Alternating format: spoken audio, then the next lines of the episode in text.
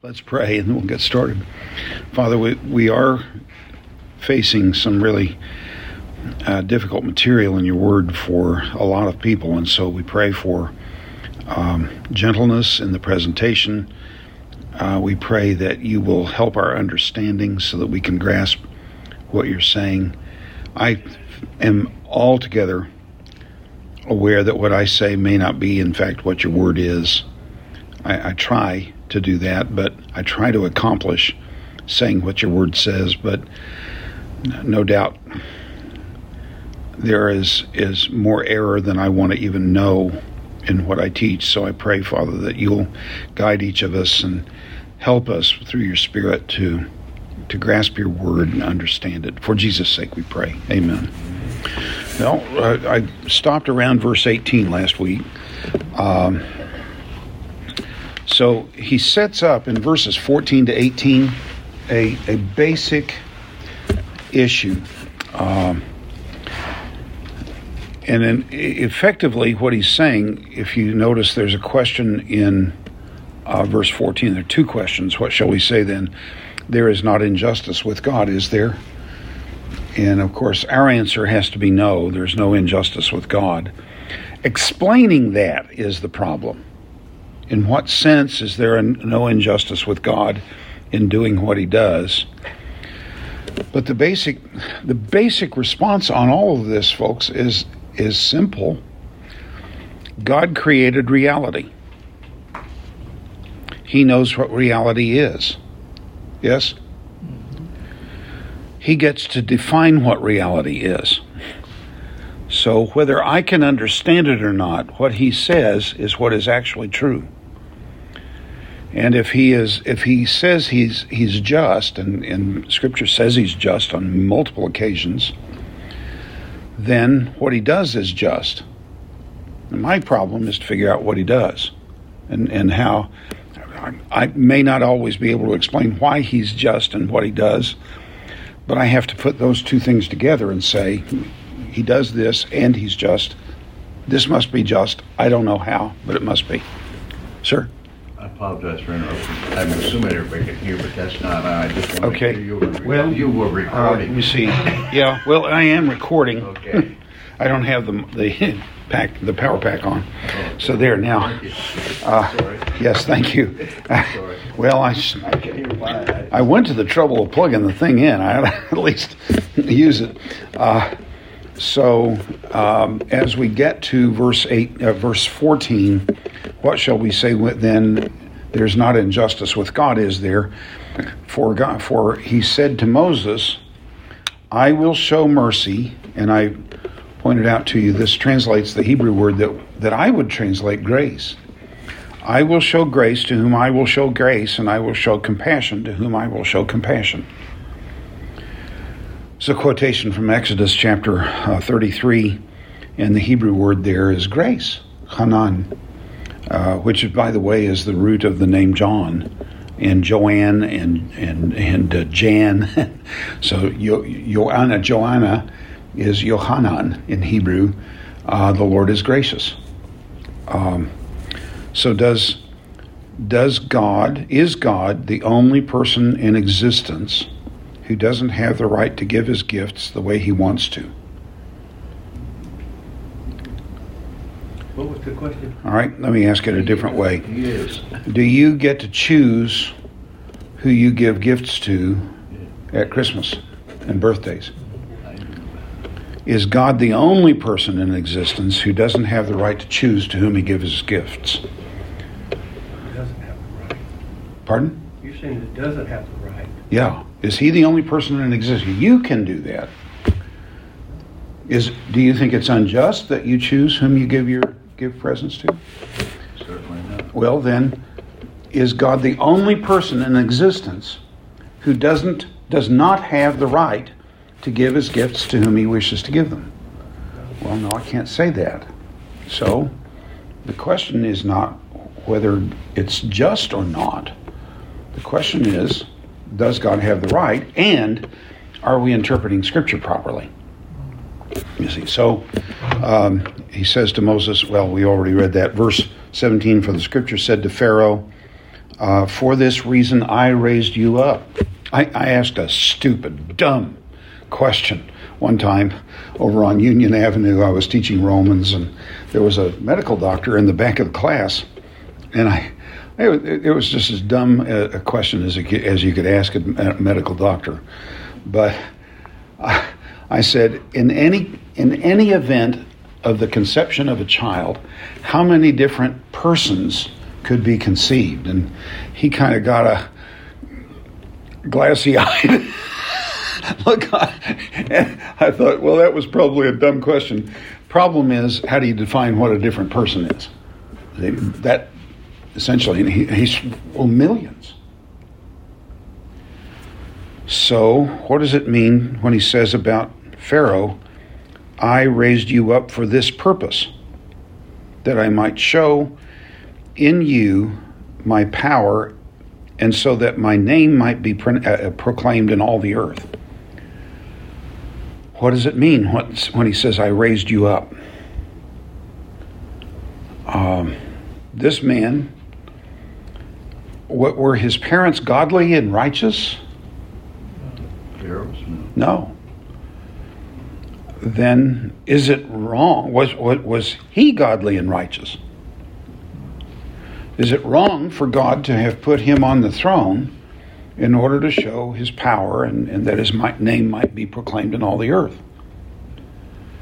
He could have found somebody in the family who was who was much more inclined to receive his revelation, yes, and put him on the throne. But instead of doing that, he put this man on the throne. And that brought about deaths of who knows how many people in the 10th plague. Uh, so, does God have the right to do this? So, verse 14, verse 18 draws the conclusion. You have therefore at the beginning, I guess. Therefore, he shows grace to whom he show, wants to, and he hardens whom he wants to. Now, I want you to remember what we've been saying about hardening. It's, it's not taking really good people and making them worse. It's taking people who, whose sin he has been restraining and removing the restraints. Does that, does that help? What do you think, Sid? Quite a bit, it well, helps. When you think about taking sin that he had been restrained, I mean, is he, is he, there's no one that's totally restrained. That's true, but um, my favorite professor uh, said one day, "Why is it that you were able to drive here today safely?" Um, and and no one was trying to ram your car, and no one rammed your car and dragged you out, beat you up, and took everything you had. Why is it that? Why is that the case? Because there are certainly people in Memphis who would do that now, and more. So why were you able to get here? Because God is restraining sin. Uh, you remember the story of, of uh, Abraham and Gerar and the king whose name escapes me. Uh, I can't I can't remember his name. Um, said uh, it, God appeared to the to the king in a in a in a dream, and the Lord said, "You're a dead man, for you've taken a another man's wife." Amalek? But he didn't know. No, that's the name of a tribe. And the king said, "I did this in the in the integrity of my heart." He, the man told me she was his sister, and she told me that he was her brother. God said, I know that you did this in the integrity of your heart. I also kept you from sinning against me. So, the restraint of sin is one of the ministries that the Holy Spirit is carrying out in the world today. When a people do not respond properly to the, to the Word of God, then He removes the restraints. So, what we saw in chapter 1 the progressive removal of the restraints so that people could do more and more of the sin they want to do is involved. And here, in in the event of the of the uh, Exodus that we we've been referring to in verses 14 to 18, um, God removed the restraints on the Pharaoh. Uh, Amenhotep, the second, I think, is the is the Pharaoh of the Exodus, and with with that information, you will go 40 days and 40 nights uh, without without needing to eat. but but uh, uh, what what else can I say about this? I mean, how else can you read that? Yes. Well, thinking in in terms of, and I've got some people in mind when I'm thinking. Yeah. That wouldn't this be a logical argument in favor of God's restraint over people? Say, well, we have free will. Yeah. I mean, is it? Well, we're going to have to talk about freedom before long. Let's. This is as good a time as any to talk about freedom. What What do we mean by free will? Making Think of it. decisions without acknowledging your own choices. You're responsible Make- for your own choices. Yeah, that's responsible, but that's not necessarily freedom. Uh, um, what we what we pardon Ability. What we mean by free will is uh, you're right ability to make any choice at any time. Do you have that? No, because we don't have the capacity for that. I don't have the capacity for it. I can't be on. I can't jump off a building and will to be back up on top. I can want to be back up on top, but I can't will to be back up on top. So that I can't will things that are natural impossibilities. Yes. What are you, what are you thinking? Well, I'm thinking, well, I'm just thinking back when we think of free will as, and I mean, the only way I know to say this is that growing up as Baptists, hmm we're thinking that we have the free will to choose Christ Uh huh. or to reject Him. Yeah. That's the way, that's the way Yeah. we think of free will. Uh, the uh, the philosophers, and I'm not a philosopher, so I'm, I'm I'm taking this from others who have read the philosophers. Define this as power of alternate choice. Do you have absolute power of al- alternate choice? No. Let me ask it a more difficult question. Does God have power of alternate choice? Yes. I'd say no. He cannot choose to sin. Oh, okay. He cannot do anything that's a logical impossibility. Would God want to choose to sin? Have a desire to choose to sin? That's not the point. The point of is if you're going to define freedom as power of alternate choice, then then you got to think about all all things, all beings that are free, and ask, does this fit their category? God is absolutely bound by His nature to righteousness. He can never choose sin. So if God doesn't fit, if if, if would you say that God is free? Would you agree to that? Um, is is there somehow something shackling him that he can't do what he wants to do? His own nature. Well, but does that keep him from doing what he wants to do? He can do what he wants to do. He can do what he wants to do at any time in any way. So, power of alternate choice doesn't fit the one who is most free. Then why should it fit? Why should we have an ability that God doesn't have? So, um, there's there's a better definition. My favorite professor suggested, and I think this is a much better definition. It's the ability to act spontaneously, without coercion, in accord with your own nature. It's the ability to act spontaneously, without coercion, according to your own nature. That's described in Any freedom, freedom. any freedom. God has it. I have it. I can't jump off top of a building and will to be back up on top because my nature doesn't permit that. Would you say that one more Yeah. time, please? Uh, f- uh, freedom is the ability to act spontaneously without coercion in accord with one's own nature. So God has this. He can do anything that He wants. because his nature is such that he has the power to do anything that he wants, and everything that he wants is good, yes? So he may do anything that he wants at any time, and he is not subject to any other will. So he's more free than you and I are, because we're, we're subject to other wills. Our wives, our husbands, yes? Uh, the boss at work.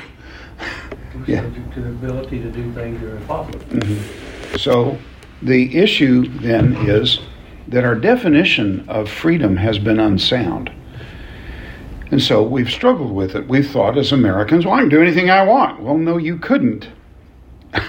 Nobody, no American in history has ever been able to do everything you want, anything he wants. Because there are always laws that, that restrict us, yes? Um, so it, it really isn't the case that we have free will in the traditional sense, what we've generally defined it as power of alternate choice, that you can always choose the other option.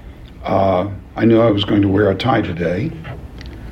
My wife gave me two ties and two shirts for my birthday. Uh, my, my favorite one is a yellow yellow tie with a blue stripe. This one was the other tie. And I thought, I want to wear that tie. I just don't know quite what to wear it with. And maybe you will ask, well, why did you wear it with that? I don't know. but, but I, I have free will as to my ties. Yes. uh, but there were some there were some pre-existing circumstances that led me to want to wear this tie. I got it as a gift for my birthday.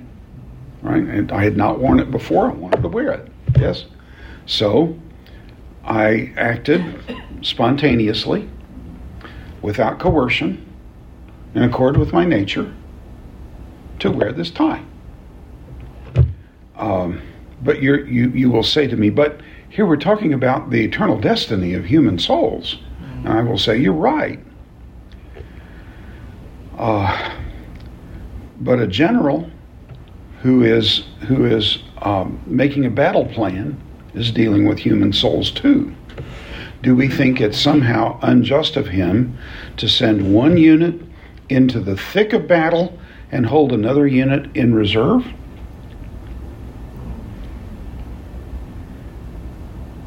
Not unjust, but a difficult decision. It's a difficult decision, but it's not unjust.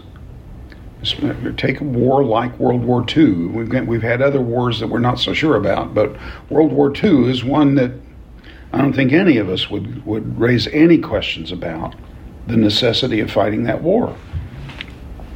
Well, if you if you're gonna uh, the decision to drop the bomb on Hiroshima and Nagasaki, um, what are you going to do? Are you going to fight for two or three more years for every foot of the Japanese islands, or are you going to are you going to bring it to an end quickly? With a lot of loss of life, but nothing like it would be if there were um, foot by foot advance through the Japanese islands. Am I making sense? So, is it unjust to make one choice above another in that situation? No. It's the necessity of the circumstance. Yes. Is it wrong for a surgeon to take out? Um, I'm trying to think of a circumstance. I can't think of a, sing- a single one. But sometimes, to, I suppose, in the process of doing surgery, um, take cancer surgery, for example, uh, there is there is um, um, oh, I can't think of the word I want. There is uh, tissue in uh, that's that's not infected with the cancer, but is is related to the tissue that is, that may have to be removed. Is it unjust? Is it evil to do that? Or is it the only thing you can do to save the life? You see the point. So the the uh, the the surgeon doesn't have free will in that. If by that you mean, well, he can do anything he wants. It, it- by, if by that, however, you mean that he's acting spontaneously without coercion in accord with his own nature, in this case, in accord with his own training, then he does what must be done in order to save the life of the patient. Am I making sense on, on this? So, um, so I guess the thing that's went through my mind, probably a lot of people, when you, like God chooses to give grace to who he wants to give grace, Mhm. pardon who he wants to pardon. You think about, well, is this, is there a person out there that loves God, desires to grow in God? God choose to harden that person's heart? don't you remember chapters one, two, and three? Well, maybe not. There is there is none righteous, no, not one. Not righteous, but what about the desire? Well, but to love God is is righteousness according to the scriptures. So there is no one who loves God. So what God is doing, not naturally. Okay, thank you. Yeah, that's that's that's in the in the terms of the conversation that that was a valid statement, but it needed a little clarification. Um, naturally, no one loves God. Um, naturally, everyone is hostile to God. Uh, there's an old saying: um, "God made man in His own image, and man has returned the favor." These, so the gods of, of mankind have been big men and women, just amplified. And the gods are always more, more wicked than the best of humans. Uh, you read any of the great li- epic literature of the ancient, uh, of the Mediterranean world, the gods are always worse than the than the humans are. Um, in one with which I'm a little more familiar, uh, Virgil's Aeneid. Uh, his chief his chief character is Aeneas, whose whose destiny is to go to Italy and found the town that will be the precursor of Rome, according to the story. Uh, but Juno, the wife of Her- of Zeus of uh, Jupiter, is uh, she she hates Aeneas and in every way she tries to s- stop him. And in the opening lines of the Aeneid, um, Virgil asks, Is such wrath fitting for the gods? And the answer is yes, because the gods are, are more immoral. Do you know anything about Zeus? Huh. Uh, he, he had sex with everything on two and four legs. I just, they're just wicked. There is, there is no one who fears God naturally. So, out of that morass of sin and wickedness, God has, sugge- has selected those who will be the evidence of His grace. Um, so, this is where we are with verse 18. We're, we're ready to move on more or less to verse 19 now in, in uh, well, in uh, 19 to 21, no one may legitimately call God's justice into question in this, since he may do with his creatures as he will. You will say to me then, Why does he find fault? Who has resisted his will? Did God drag Pharaoh kicking and screaming to the court that day to, to command that that the uh, the uh, straw be taking taken away from the Hebrew slaves and making brick. No. Did God force this man who would otherwise have been quite ready to respond? Moses, here's here's a little little play. Moses comes back, comes to the court of Pharaoh, He says, "Let my people go, that they may serve me in the wilderness." Pharaoh says, Moses, you and I were buddies when we were growing up. I have missed you all these years you've been gone. Where have you been? So glad to see you. And I would do anything for you except that. I can't do that because God won't let me. Does that fit the story? So, you will say to me, who, who, uh, why that does he find fault? Who has resisted his will? It's not a matter of, of resisting his will. He's enabling them to do what they want to do. So, verse um, 20 goes on. Nevertheless, O man, who are you? You, who are you to answer back to God? The thing made won't say to the one who makes it, makes it, will he? Why have you made me this way? Uh, or does not the potter have right over the clay to make one lump out, uh, uh, um, out of one lump, to make one vessel for honor and the other for dishonor? We would say, of course, the, the potter has that right, but are we simply lumps of clay? We're thinking, feeling, reasoning uh, beings. We're not just lumps of clay. But I propose to you that we're closer to a lump of clay than we are to God in terms of our of our um, order of being. We were made out of the clay. But God is infinite. Does this make sense to you? And if if he's infinite, then I'm actually closer to the clay than I am to God in terms simply of existence. Um, so, I may not like the analogy, but Paul's on the right track here. Uh, verse 22. If God wants to show his wrath and to make known his power, bore with long, great long suffering with the vessels of wrath fitted for destruction. This verse 22 is the if clause. The main clause is going to come in, in uh, 23. But here's the first part of the question um, Does God have right? Um, uh, God, who is willing to show his wrath, make his power known. He he, he bore with much long suffering with Israel, did he not? In the wilderness? Mm-hmm. Um, I'm, I'm teaching Deuteronomy on Wednesday nights. We were in chapters 6 through 11 last night. Uh, that was at least what was scheduled. I, I had had to I wanted to go back and reiterate some things we said last week in order and and we did get through um, saying something meaningful about chapter 6 to 11.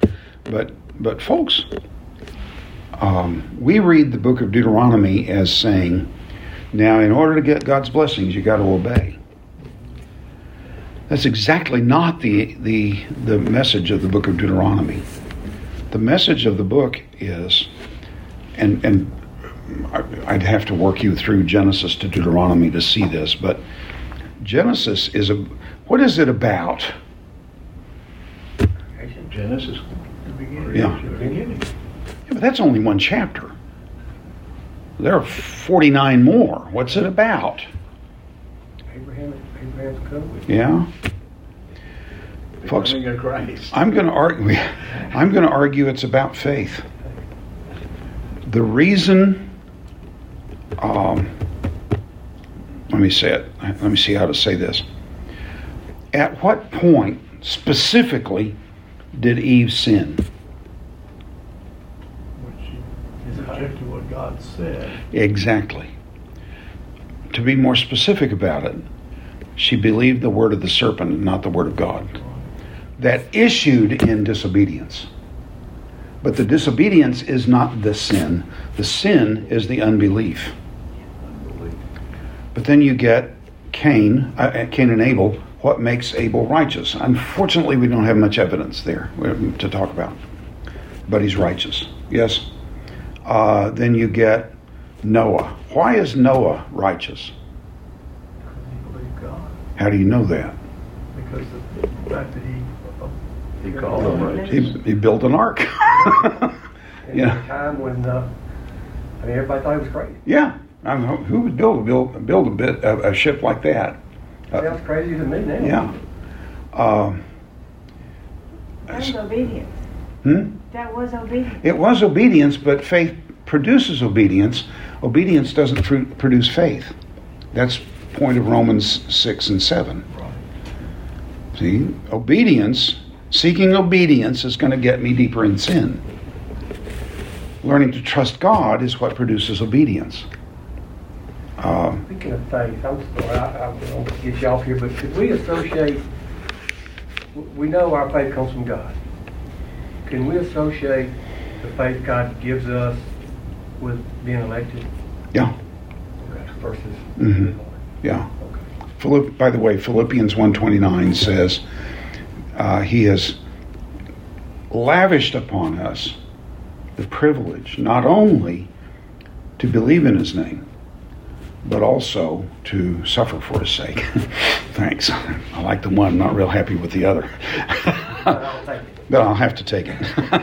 uh, but the, so so faith is a gift from God. And by the way, the word that's that I read is uh, recited as lavished is the word charizomai, which is based on the word the, the noun charis, grace. And, and so so faith is a grace gift of God to us. Um, the, the, the, the point then is Noah is a man of faith. Think about it. Every major character except Eve in the Bible, in, in Genesis, is a person of faith. But Adam was not deceived. Adam was not deceived, and we don't know anything about still- it. he yeah. still- yeah, Partook. yeah. But that's not the point. Um, But why? well, I don't, I don't know. I don't have any in, I don't have any insight into that. Nothing in the text. that. I used to. Yeah. I was taught that they were both deceived and just accepted it. Well, the It script- tells us he, he did not. Yeah, that's right. Paul says that in Timothy. Right. The the point is that when the text doesn't give me evidence, I try to say not to say much about it. so I can. Is that a cop out? Part, no, no. If uh, Sorry. no, I mean if if, So I shouldn't worry about it. yeah, if if I there's mean, all the scripture is inspired. I mean, when do you?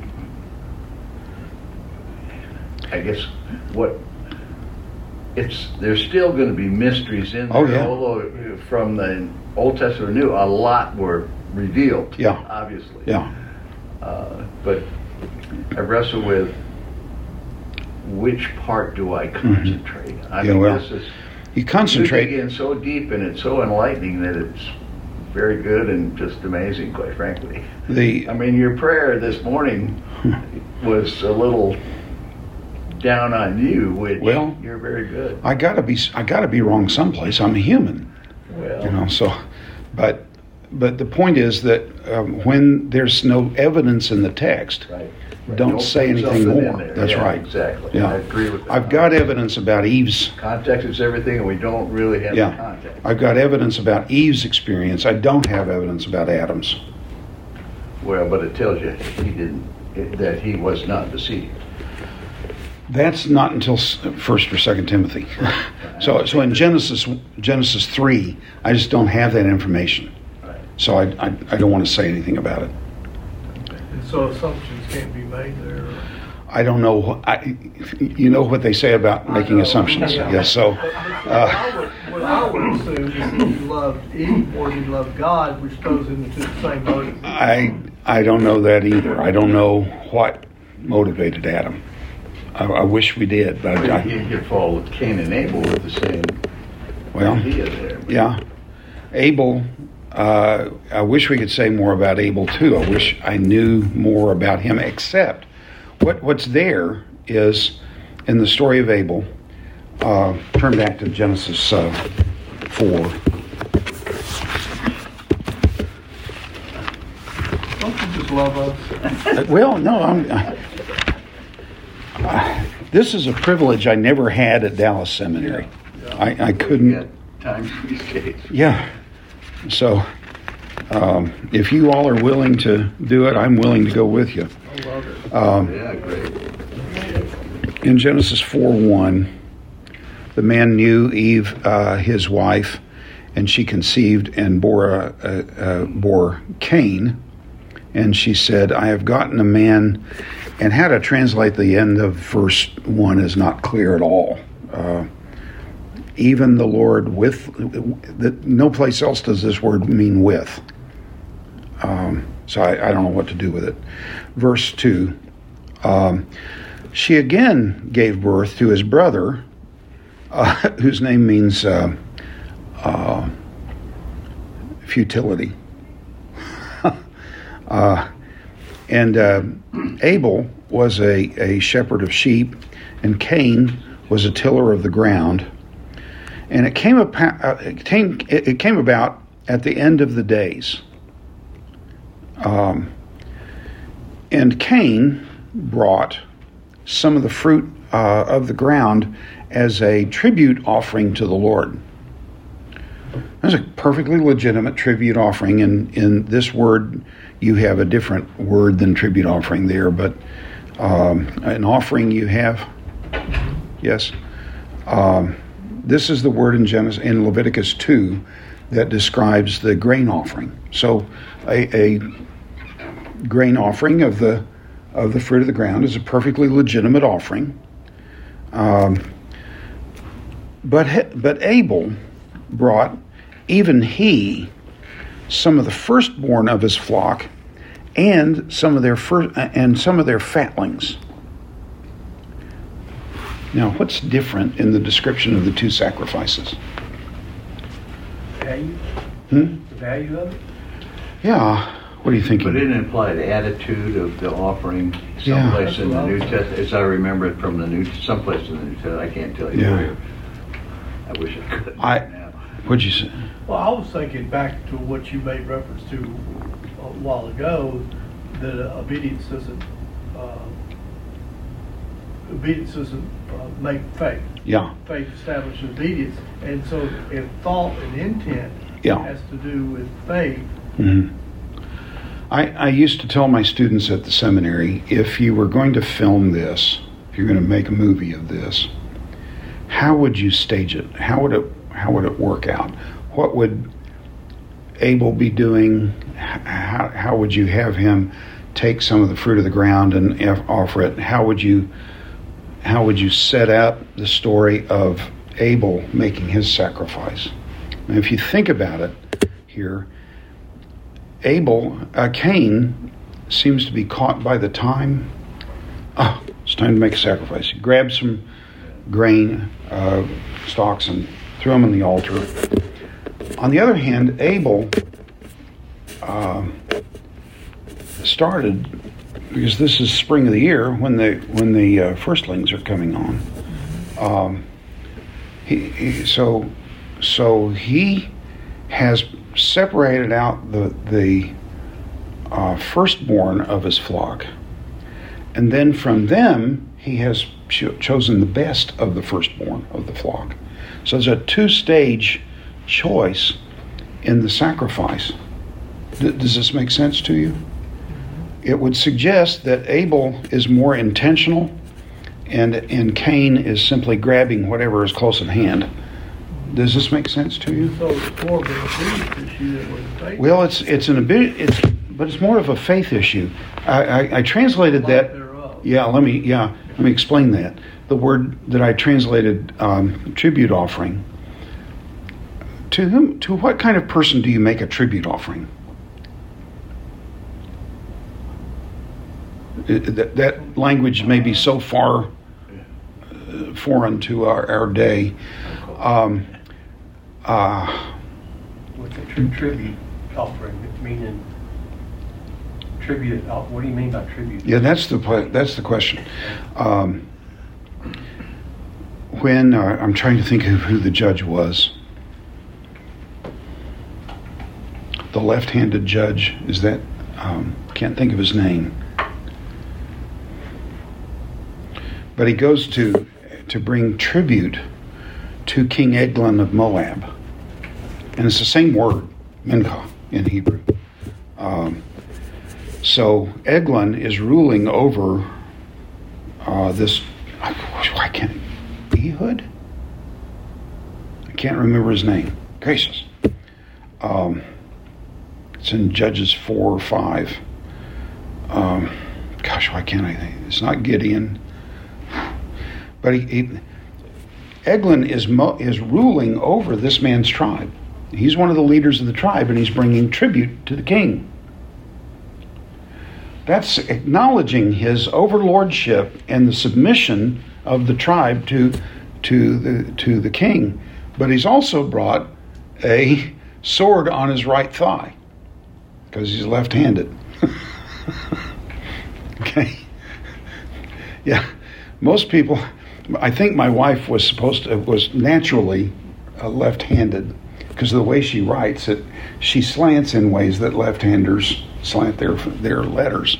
Uh, uh, but they forced her because she was in she was in a uh, uh, two room school when she first went to school, and they forced her to initially to learn uh, cursive and to write with her right hand because everybody writes with their right hand. Uh, but if you're a swordsman, you better be fighting with your right hand, even if you are left-handed. But he's a left-handed man, and the text goes out of the out of its way to mention that. So he's got the sword on the other thigh, so that when they frisk him, they won't find it. So, tribute and a sword. See? So, a tribute offering is the acknowledgement of the overlordship of someone to you. So, when Cain makes his tribute offering, what does he think of the overlord?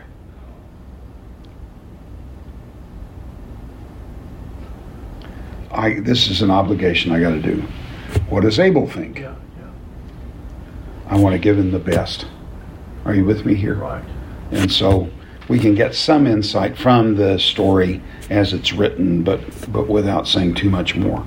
Well, the proof of that too the very it said he was so angry, hmm whereas if he Yeah. had respect and Yeah. love for God, he would have repented. Yeah. So my my point is then that um, uh, where, where how did we get into this? I've forgotten. no, it's all right. Um, the the issue. Oh, oh, Genesis. I was talking about Deuteronomy. Um, Genesis, I argue, is a book about faith. Mm, So every major character in the book, with the possible exception of Adam, has and and and, and Abel, those two possible exceptions. But every major character in the book has significant information about either faith or unbelief. Am I making sense to you? Then Deuteronomy ends the the see the, the, the books of Moses are are not five different works. They're they're five volumes of one work. Um, so if you think of them that way, Deuteronomy ends the same way that that ends the ends the five volume set, the same way that Genesis begins it. It's saying you need to love the Lord your God with all your heart, soul, and strength. And when Paul in Romans 10 talks about this, uh, talks about faith, as his last argument in Romans that faith is by, I'm sorry, um, salvation is by faith and not by works. He quotes Deuteronomy to prove this Deuteronomy 9 and Deuteronomy 30. So the issue, folks, is Paul thinks Deuteronomy is a book about faith, and Genesis is a book about faith. Then the other three volumes are explaining why only faith can get you to the blessing of God. So in Deuteronomy, the issue is going to be um, uh, there are only two ways to get the blessing of God. One is by faith, the other is by obedience. You have rejected faith. So the only thing left for you is obedience. But you won't do that. And Moses says that specifically. God says it, Moses says it in Deuteronomy. You have been rebellious since the day I've known you. Says it at the beginning, says it at the end of Deuteronomy. Then he's, he's and what he's saying that to them, uh, I'm giving you a law, God's giving you a law, but you won't keep it. But there is coming hope because there is hope beyond the law. So the the issue, folks, is that uh, there are godly people in the world, but it's because God has done it, not because we have somehow found a Bible on the street and, and read it and think, oh, I need to serve this God. Uh, it's because God put the Bible on the street so you can find it. Does this make sense to you? So everything that's good in our lives derives directly from God. So back to verse 22. If God, so 922, if God, wanting to show his wrath and make his power known, bore with much long suffering the vessels of wrath fitted for destruction. Now, the, the second big problem in this verse is that word fitted. Uh, even my favorite professor, who was a five point Calvinist, said, no, this is not, this is, um, this is a middle voice verb. And, and, and you'll say, well, thank you for that. I'm not sure what to do with it. there, in Greek, uh, you have three voices of verbs. By that we mean how is the subject involved in the action? A simplistic way to explain it is in the active voice, the, the, the subject is the doer of the action.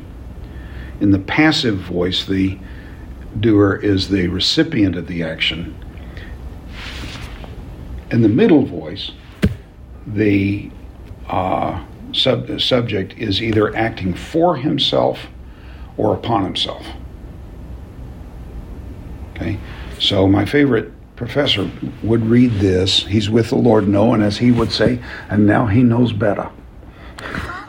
but but um, it's not the vessel that makes itself a vessel of wrath.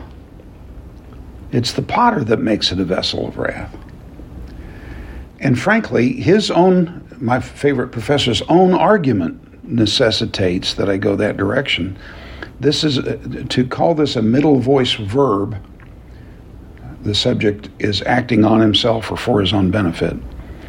Um, that's a rare usage, and, and he was a champion of the principle you never appeal to a rare usage to solve a theological problem or, or an exegetical problem. So, here, who did the fitting of the vessels? In the context, who fits vessels?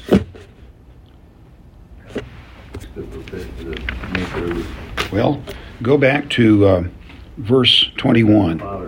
Go back to verse 21. Who fits vessels?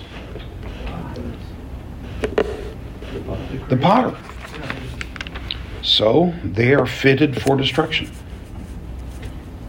Uh, and in order that he might make known the wealth of his glory upon the vessels of, and there's our word mercy again, grace probably. This word in Greek only appears in chapters 9, 10, and 11, and it doesn't appear anyplace else in Romans. And I think it's derived from the, the Greek translation of the Old Testament, that passage in, in, in um, um, uh, Genesis that Paul quotes. Uh, I will show mercy to him, I will show mercy. I will show grace to him, I will show grace, and compassion to him, I shall. Mark, you were going to say something. Okay. Um, so, upon the vessels of grace which he fitted for, for glory. My text ends there. Yours, yours may have a have a, a little extra. What what are you going to say to him? Would you fault a potter for making one pot as a spittoon and another one as a beautiful vase? he has the right over the clay. So, what are you going to say to God then? I keep thinking of Job and what God said to Job at the end. Were you there when yeah. created yeah. the stars? Yeah. I mean, who are you to question? That's right. That's right. The one the, really answered it. the wonder is that, that I, I can't quite get over is God really doesn't mind us asking him questions. But he but I but I must not but I must not think that he is obligated to give answers. That's what Job thought. He, God owed him an answer. See, so uh, you know something is I, I, don't know if this is just a so my personality is to I mean I, I it's easier for me to accept this than it is well, and, I understand. And, and, and, you know, but I don't have that personality that I have to have a birth to back up, and I, that may be not a good thing Mhm. sometimes. Yeah. You know, because I can, I can accept something and not have the, the backup, you know, not have the, uh, but, and it says here, scripture clarifies scripture, Mhm. right? You know, Yeah. and, um, so I guess what I'm saying is, this is easier for me to accept than it is for other people. Is that, I I, I, I think sometimes that's not a good thing. Maybe that's not a good thing. No, it's. I think it's a good thing. It's. Uh, but.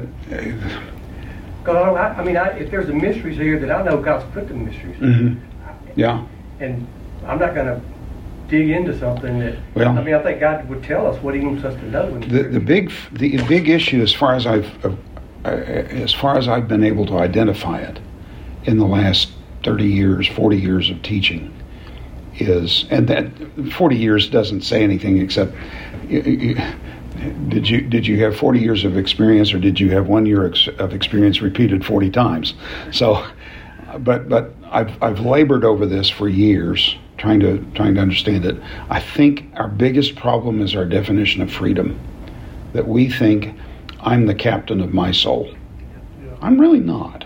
Um, God is in control of these things, um, and I must bow before that. And in His astonishing providence, He has included us in His grace. Why me instead of the guy next door? And I have no answers for that. Um, Can, And the other, go ahead. can we be hardened? I mean, Well, God talks about hardening. I know. So Yeah. after we're saved, can we be hardened? I mean, No. Heart. Well, heart. Go ahead. I don't know. I don't know how. I'm not a good communicator. No, it's all right. So I mean, I just, I just don't, you know, just, I'm, I don't, I just, you know, you think you're, you're saved, you that's what, you know, you, okay, we think we can ask you into our heart and confess our sin, well, you know, that's not right anymore. Well, No, we no, it is right. He invites us to receive His grace, and so we do. We receive. Yeah. We can't Yeah. receive. That is the. It's like we thought we did it. I mean, I mean, almost like Yeah. you think we, you know, we chose it. Yeah. We chose it instead of him choosing, him Yeah. choosing it. You know, I had Yeah. it backwards. So, so there's a there's a term called synergism, S Y N E R G I S M, where the two have worked together. But but my he, he has initiated everything, and I've just folded into his will. Um, so that even is his work in me. I guess I thought I had, I thought I had a lot of control. I well, yeah. Didn't have any. Yeah. I don't know. I just thought it. I just heard. I had just learned it different. I've been in different Bible. You know, this this is just different. I mean, the predestined and all that. That was. Really, I understand. That really.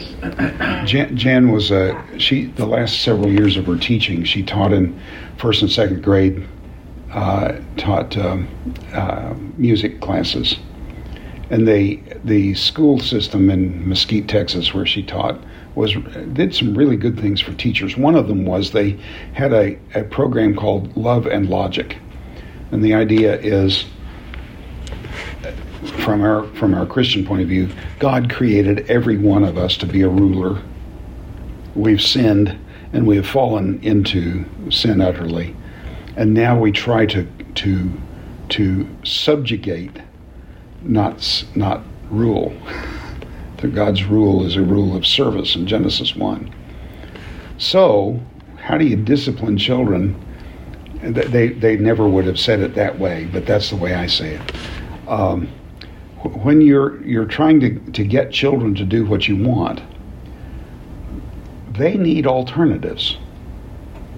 So you, you give them two alternatives and you say, okay, you can do this or you can do this. You you take both alternatives are things you can live with. But you make one kind of out there, you know, uh, and and the other one more palatable. And so, whichever one the ch- child chooses, it works, and the child is satisfied, and you're satisfied. You see, the the issue for us is that God has not given us two alternatives. He has reached into our lives and given us life so that we can even respond as as living spiritual beings. And so it's not that I laid hold of God; it's that He laid hold of me. Uh, so these these are, are hard for some of us. I've been on every side of this argument. I can remember talking to my mother. She worked uh, three blocks from my home, which was my high school, and from seventh grade on, she and I walked most of the time for the seventh, seventh to twelfth grade. Walked to school together. And one one morning, walking over there to John Marshall, she's I said, uh, "Been thinking about election." I I wasn't very old, maybe ten. I was probably in elementary school at that time. And I said, I've been thinking about election. I think what I, I forget how I said it, um, but it was it was certainly not what I'm teaching now. It was some other variety of this thing. I've been on nearly every side of this at some point in my life. I understand the struggle is just trying to understand what this is. Um, so, uh, where are we on time? It's almost time. To, no, no, this is all right. So. Um, verse 23 that he might make known his his the wealth of his glory and his grace which he prepared for glory on, on the vessels prepared for glory. Uh, whom he called us. Not only out of the Jews but out but also out of the Gentiles as as it is written in Hosea as he says in Hosea I will call them a people which are not my people. I'm, i will call them my people who are no people. And, and her beloved who was not beloved. And it shall be in the place where it was said to them, You are not my people, there they shall be called the, the, the, the sons of the living God. And Isaiah cries out about Israel. If the uh, number of the sons of Israel were like the sand of the sea, only the remnant will be saved. Um, um, for the Lord will do this thing, uh, bringing it to a completion and cutting it off upon the earth. And just as also Isaiah said, uh, if the Lord God had not left us a, um, a remnant, we would have been like Sodom and we would have been like Gomorrah. What then shall we say? That the Gentiles, and I want you to remember where we are in Romans. I'm going to take a few more minutes if that's all right. Where we are in Romans is asking the question if this is all true about grace, why, what, what what's happened to Israel? You remember this? Um, as he said at the end of chapter 8, uh, neither death nor life nor, uh, nor, nor tribulation nor, nor famine or I forget how, how it all goes um, shall be able to separate us from the love of God that's in Christ Jesus our Lord. Well, what about Israel? They are separated from the love of God that's in Christ Jesus our Lord. So Paul is answering that question. They are now hardened, as he will say later. They are now hardened for our sake. But but our getting their blessings is aimed at moving them to jealousy to seek their blessings from God. So, what then shall we say that the Gentiles, though they were not pursuing righteousness, obtained righteousness, but it was a righteousness of faith. And Israel, while pursuing the law of righteousness, did not attain to the law. Why? Because it was not by faith, but by, but as it were by works.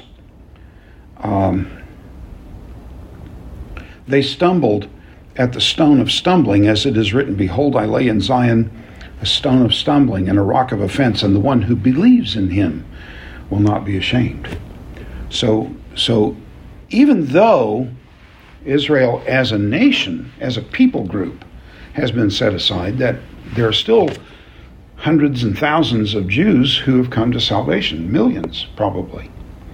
And and I what I've heard on the internet in recent months is that there are more Jews in Israel, Jews coming to the Lord now than ever before in history. In the nation of Israel. Uh, there, there's a wonderful website, or not website, it's a series of, of videos, um, podcasts or something, called One for Israel. And if you haven't seen that, you really ought to see some of that. Have you seen some of it? Oh, you really? It'll bless your heart.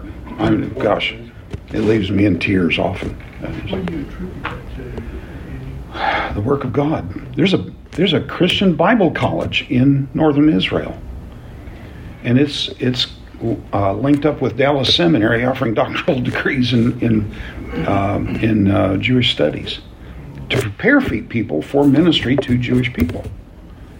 How do they think? What what are their categories and so on? So. Um, we're, we're living in remarkable times.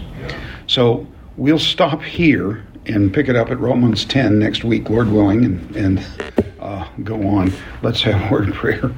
As it's turned out, it's only one, one hour and one minute on the recording, so I'm doing pretty well. Father, thank you for the grace that you have shown to us. I, I can't think why you would have shown this to me. Uh, but you are in the business of making silk purses out of sow's ears. So, all the more than reason to take a kid out of Britton, Oklahoma, and do what you've done with him. So this for this we thank you. Each of us has our own story. Uh, thank you that you didn't pass us by. Uh, but uh, but in in in the knowledge of this, Lord, let us be strengthened and encouraged that you are going to be sufficient. Having done this for us, you're going to be sufficient for every need that we have, regardless of what it looks like or from, from whence it comes. Let us learn to trust you even more because we have seen what you've done for us. For Jesus' sake we pray. Amen.